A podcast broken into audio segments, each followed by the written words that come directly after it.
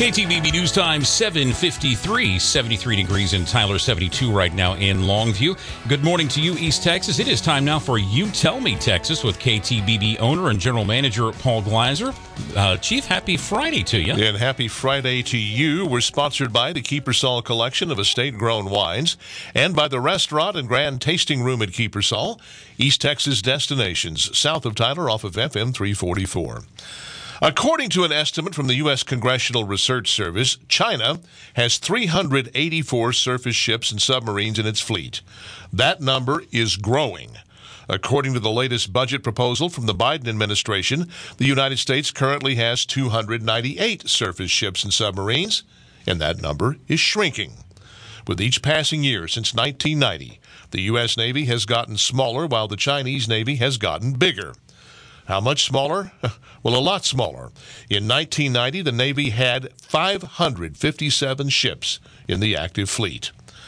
Given the growing tensions with China, given that China's Xi Jinping was just in Russia cozying up to Russian President Vladimir Putin, given that Xi Jinping said at the conclusion of those meetings with Putin that changes are happening in the world that, quote, haven't happened in a hundred years, and given that Xi's statement is likely of a piece with China's stated intention to replace the United States as the world's dominant power, we'd like to think that the Secretary of the Navy's number one concern would be the readiness and warfighting capacity of an aging and rapidly dwindling U.S. naval fleet. But that is not the case.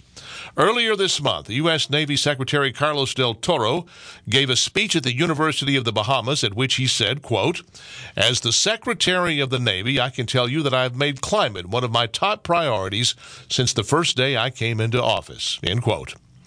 As is true in every corner of his administration, President Biden's near pathological fixation on climate change, coupled with a concurrent fixation on gender and diversity, is distorting policy as it applies to the Navy, along with the rest of the U.S. military. That distortion can be seen in the Navy's 2024 budget request, which includes a 40% increase in climate spending, money for electric vehicles, EV charging stations, and solar microgrids, all concurrent with a net decrease in the number of operational ships. It is further evidenced by the Navy Department's climate tabletop exercise last summer to, quote, examine the impact that climate change has on mission, readiness, and warfighting capacity. One can be sure that the impact that climate change has on mission, readiness, and warfighting capacity is of exactly zero concern to the rapidly expanding Chinese Navy. Gaining dominance over the world's ocean is the Chinese Navy's top concern. The Chinese know their history. Anglo domination of the seas that began with Britain's 1805 victory in the Battle of Trafalgar, domination that was peacefully passed to the United States during World War II, has undergirded the framework for a world order controlled by the West for more than two centuries. It being China's top concern, that history should be a top concern for the Navy.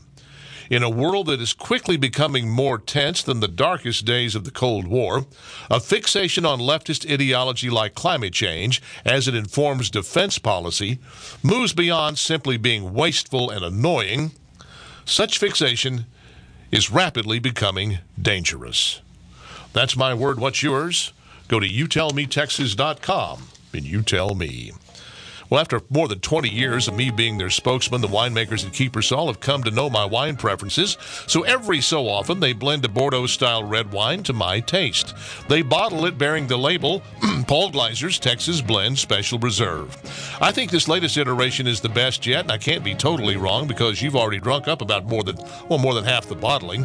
This is a red wine drinker's red, bold and full like a Bordeaux style wine, but with a really smooth finish.